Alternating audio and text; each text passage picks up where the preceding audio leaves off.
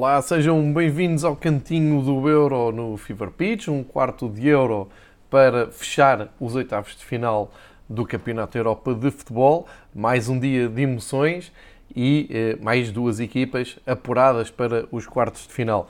Recompostos das grandes emoções de ontem, da melhor segunda-feira de sempre de futebol internacional, eh, hoje nada melhor do que regressar ao torneio com aquele que, ou aquela que seria uma das finais possíveis uh, de um campeonato da Europa ou mesmo de um campeonato do mundo. Quando temos Inglaterra e Alemanha frente a frente, é um clássico do futebol uh, mundial e poderá, uh, do ponto de vista teórico, fechar sempre um grande campeonato da Europa ou um grande campeonato do mundo. Eu disse no, um, no lançamento destes oitavos de final que Portugal, Bélgica e Inglaterra, Alemanha poderiam perfeitamente ser o jogo final do, do torneio. Eh, porque teoricamente estamos a falar de quatro das seleções mais fortes. Ehm, do ponto de vista pessoal, como sabem, ehm, consegui eh, acertar nos dois jogos mais importantes, vamos chamar-lhes assim, deste oitavos de final, precisamente nas equipas que foram para casa. Portugal, por razões óbvias, não é? Porque é o meu país, não conseguiu ultrapassar a Bélgica, falámos disto aqui uh, na noite em que Portugal caiu, e agora a Alemanha, a minha equipa de simpatia, de adoção, vamos chamar-lhe assim, uh, caiu em Wembley, caiu bem contra a Inglaterra. é caso para dizer que alguma vez tinha que acontecer, desde que sigo campeonatos do mundo e campeonatos da Europa, uh, habituei-me a ver a, a, Alemanha a passar, sou já da geração 11 para 11 e no fim ganha a Alemanha, uh, mas uh, devo-vos dizer que fico contente por muitos amigos meus torcem pela, pela Inglaterra uh, e, e, por todos os jornalistas ingleses que sim, quer dizer, a formação que, que tenho, eu e toda a gente gosta de futebol uh, e se interessa por uh, saber, aprender, acompanhar um pouco mais o fenómeno através da imprensa britânica, é claro que não pode deixar de esboçar um sorriso uh, no, no final do dia, porque estamos habituados a ler aqueles textos um, sempre com uma pitada de humor inglês e agora vai ser engraçado acompanhar amanhã as reações de um ponto de vista novo, que é ganhar a Inglaterra, a, Alemanha, perdão. E digo isto porque hoje eh, eh, gostei imenso de ler o Guardian na parte de desporto, inclusive gostei de ler o Philippe Lam, que, escreve no, com regularidade no Guardian durante o europeu e que aconselho muito.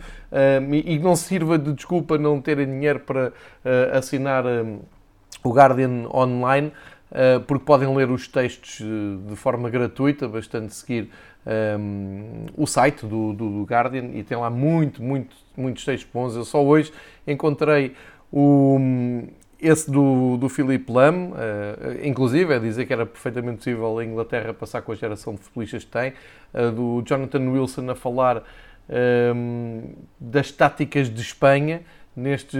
Enfim, eh, não vale a pena estar aqui a fazer exaustivamente, fica só a, eh, a dica para quem, uh, para quem gostar, porque realmente há ali sempre muito material. E amanhã vamos ter, estou em pulgas para ler, vamos ter toda uma nova dimensão de ingleses a falar de confrontos com, um, ehm, com a Alemanha. Um, ehm, Falando um pouco mais do, do jogo e passando a parte da expectativa, do medo cénico que os ingleses tinham uh, quando vem a Alemanha pela frente, uh, do jogo de.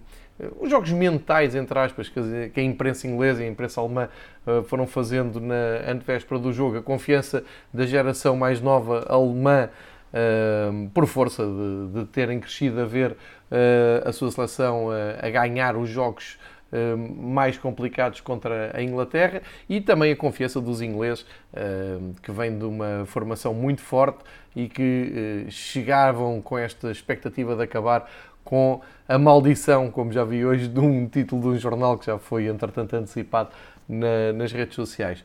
Ora, tivemos um, um, jogo equilibrado. Eu gostei dos primeiros minutos da, da Alemanha. Acho que a Alemanha entrou personalizada. Uh, acho que sentiu o tal medo cénico da, da Inglaterra, uh, muito respeito de, de parte a parte. Um, vou voltar a, a, um ponto que falei ontem, está no arquivo para quem quiser ouvir e não ouviu, em que falei do, do ponto de vista mais emocional, mais pessoal. Dá-me ideia também que uh, o fator público tem peso. Uh, normalmente, se isto fosse num contexto normal, eu não iria falar nisto tantas vezes, mas depois de um ano e meio sem público em quase nenhum jogo, numa Liga dos Campeões, num formato de Final Eight, uh, e agora só para o fim da época com alguns jogos com público, se calhar isto faz mesmo diferença e o Wembley com a moldura humana que estava hoje um, e com aquele ambiente, aqueles cânticos, pode mesmo fazer uh, a diferença e pode mesmo ter moralizado e ajudado os jogadores ingleses na, na pior fase. Eu gosto de acreditar nisso, acho que um, faz sentido isto que, que estou a dizer, um, mas na verdade, a Inglaterra, apesar de na primeira parte depois ter tomado conta do jogo e ter uh,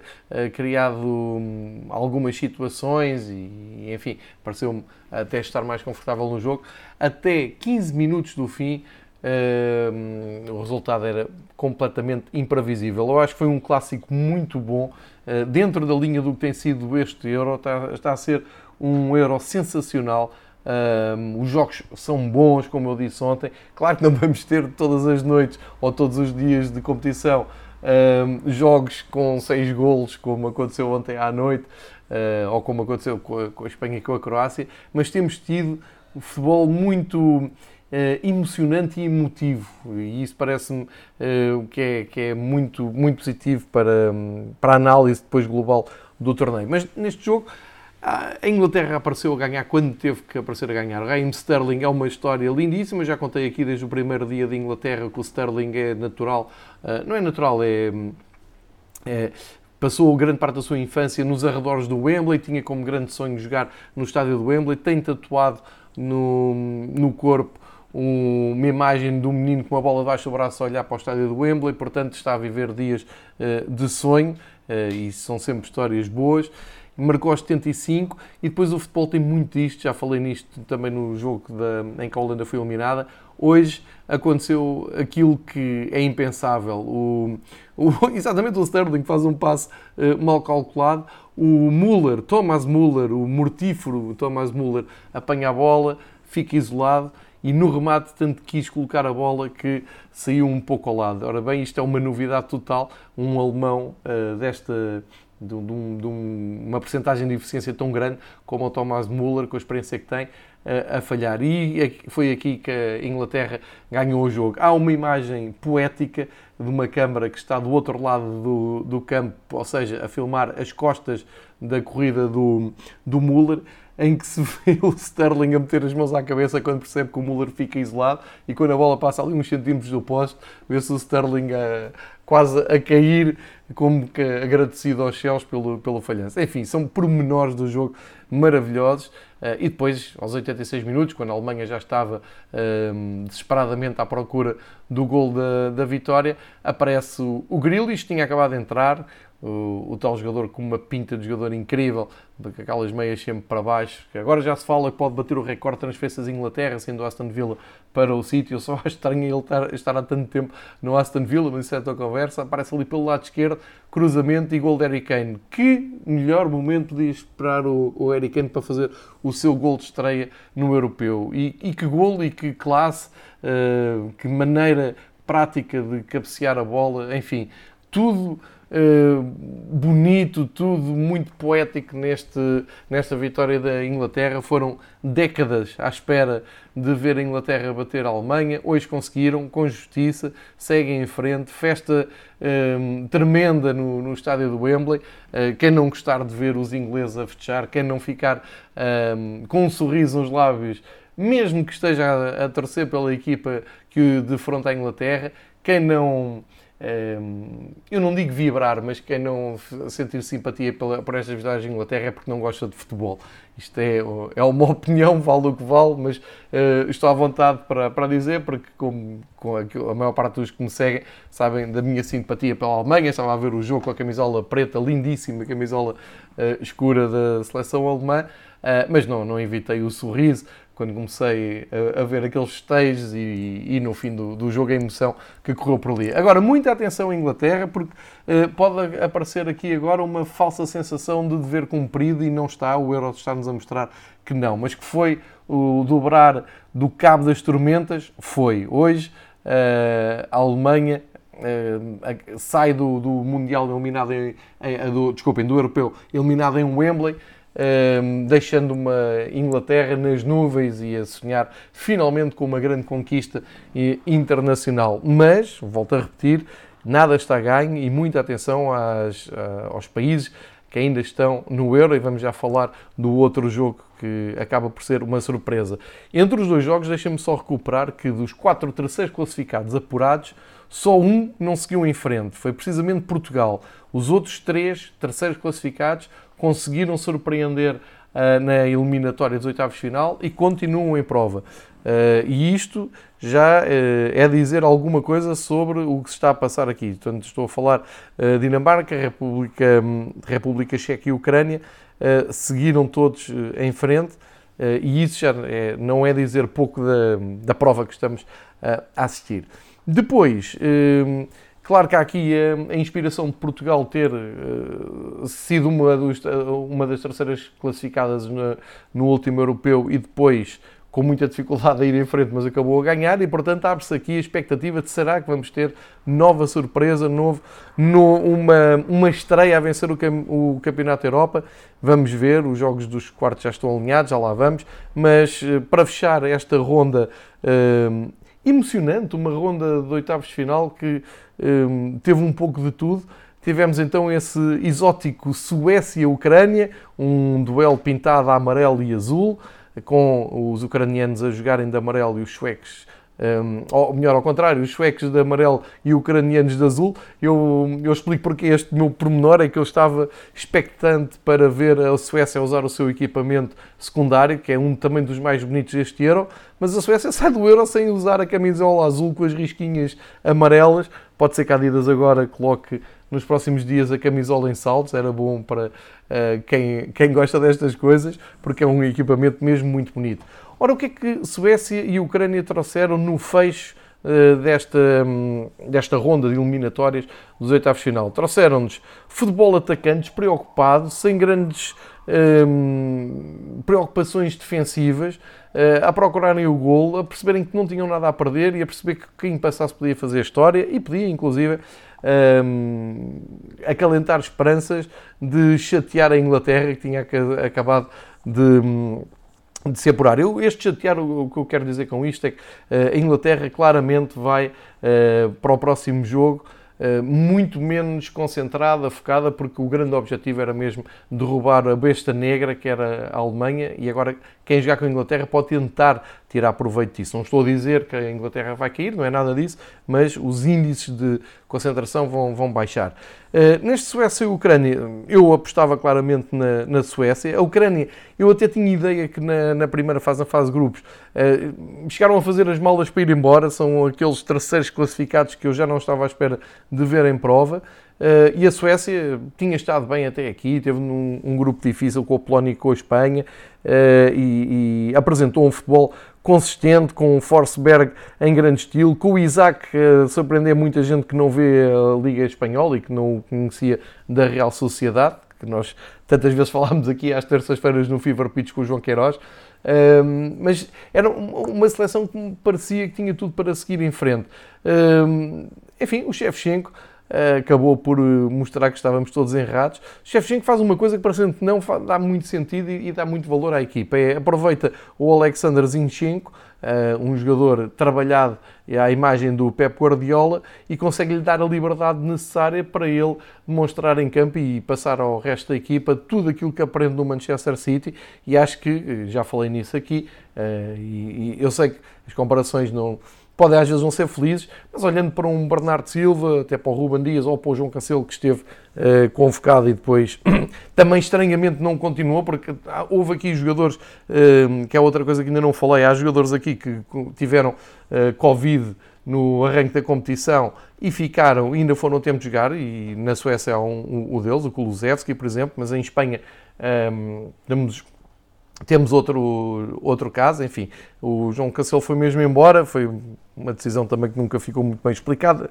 mas um, eu estava a falar era da ligação entre o trabalho do Guardiola e as seleções, e eu acho que o Shevchenko aproveita muito bem o posicionamento do Zinchenko, que solto ali pela esquerda acaba por ser uma mais-valia. É ele que aparece uh, a passo do Yarmolenko, grande europeu do, do Andriy Yarmolenko, que hum, está no, praticamente nos já está em vários gols, eu até perdi quando eu penso que ele tem, esteve em quatro, quatro gols que a Ucrânia fez até agora. Um jogador que o West Ham gostava que rendesse a mesma coisa no clube do que tem rendido uh, na, na seleção.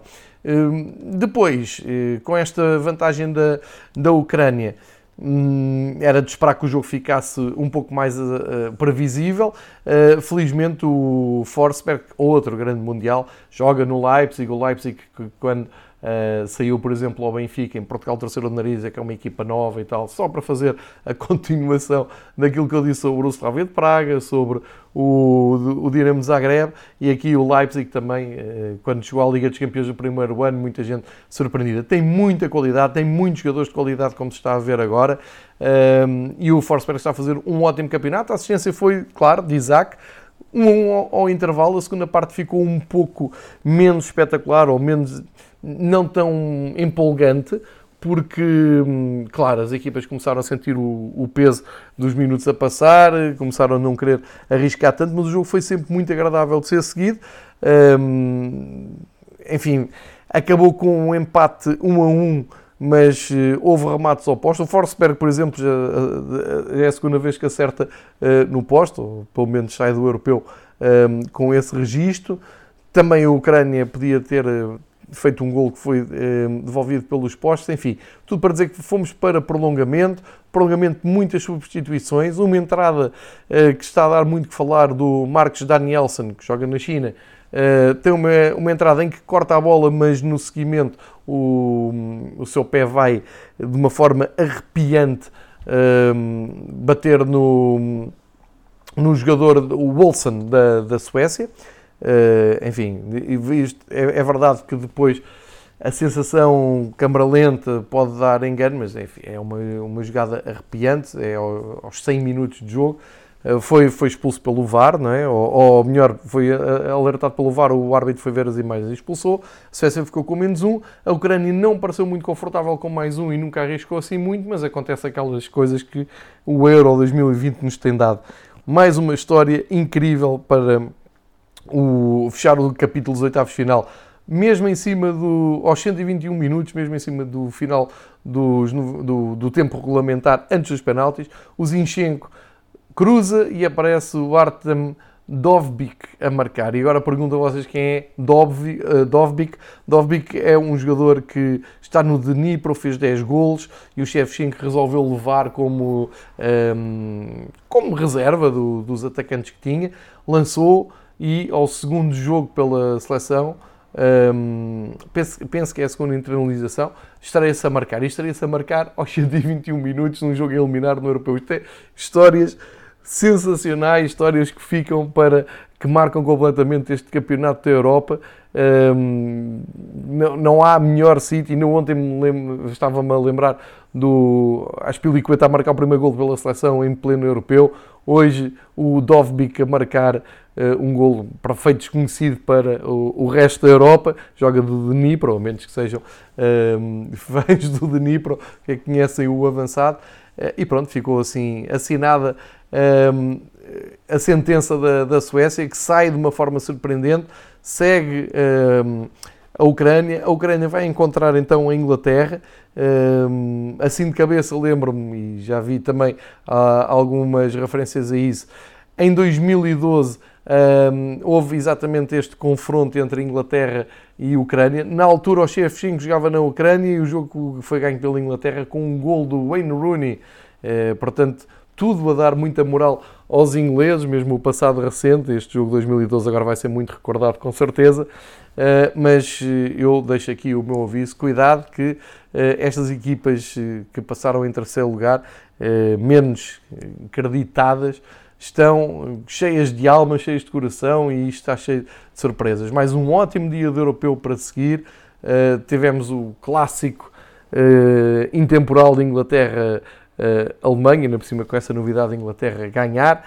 Tivemos este Suécia-Ucrânia, um jogo que vai marcar também um, pela sua originalidade, originalidade não, não, não costumamos um, ter, olhar para, quando olhamos para um Euro fase de eliminar, não, não, não são as duas seleções que chamamos logo uh, à memória. Portanto, a partir daqui uh, temos quartos final delineados, Infelizmente vamos ter nova pausa, agora vai ser sempre assim até à final. Uh, já passou uh, a maior parte dos bons dias do Euro, cheios de jogos todos os dias, em grande ritmo. Eu avisei que isto passava muito depressa, mas não vamos deprimir, vamos aguardar serenamente por sexta-feira e sábado. Sexta e sábado vamos ter um total de quatro jogos, dois na sexta, dois no sábado. Fiquem com o programa da, das festas. Sexta-feira, 5 da tarde, Suíça-Espanha.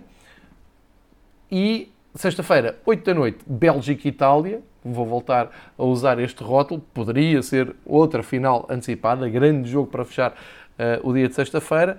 Sábado, a meia da tarde, às 5 da tarde, uh, do horário de verão, claro, temos República Checa e Dinamarca e às 8 da noite temos então esse desafio da Inglaterra que tem agora que mudar o chip até sábado para perceber se uh, assume a sua candidatura ou não, eliminando o, a Ucrânia. Há aqui uma nuance que vale a pena destacar para encerrar este capítulo do um quarto de euro no Fever Pitch. Uh, a começar aqui pelo jogo de Inglaterra. Atenção que este jogo de Inglaterra será em Itália, em Roma. Vão sair pela primeira vez do conforto do Wembley e isso pode jogar um pouco a favor da Ucrânia. Já a República Checa e a Dinamarca vão jogar em Baku. Isto são os dois, jogos, os dois jogos de sábado, o que quer dizer que a Dinamarca também sai do conforto de Copenhaga. E na, na sexta-feira, Bélgica e Itália encontram-se em Munique, portanto, ambos a jogar uh, fora de casa, neste caso a, a, Itália, que estava habituada a jogar em Roma, e uh, Suíça-Espanha em São Petersburgo. Uh, vai estranhar a Espanha porque tem jogado em Sevilha, também confortavelmente no, na sua casa, no seu país. Portanto, há aqui este dado novo. Nenhuma destas equipas joga em casa. Este é um dado novo nos quartos de final. e, portanto, aguardam-se hum, mais surpresas. Era fácil dizer aqui que Espanha, Inglaterra e Dinamarca são favoritas a passar uh, a, próxima, a próxima fase. Entre a Bélgica e a Itália, talvez uh, fosse para a Itália por aquilo que já jogou neste europeu, mas isto é apenas especulativo e apenas teórico, porque depois do que vimos até aqui, acho que até é irresponsável estar a, a apontar favoritos. Portanto, muito entusiasmado para seguir a reta final do Campeonato Europeu. Eh, já tivemos quatro prolongamentos, tivemos um jogo com penaltis, eh, temos tido um pouco de tudo neste Campeonato da Europa. Não espero menos que isso para os quartos de final e, eh, enfim, esperar que quarta e quinta-feira passem depressa para voltarmos às emoções do Euro já então na sexta-feira. Recordando, próximo jogo, Suíça, Espanha, sexta, 5 da tarde e sexta à noite, já sabem, marcamos aqui encontro no Fever Pitch para mais um rescaldo de um dia de Euro. Aproveitem para respirar, aproveitem da melhor maneira os próximos dois dias de folga do Euro e voltamos fortes na sexta-feira. Obrigado mais uma vez por uh, seguir e já agora também muito obrigado pelo feedback que têm dado nas redes sociais, nas redes sociais nomeadamente no Twitter. Uh, muito obrigado pelo, pelo feedback e por todo o carinho uh, e por partilharem a vossa paixão também por futebol. É para isso que aqui estamos e é para isso que aqui vamos continuar. Boa folga, até sexta.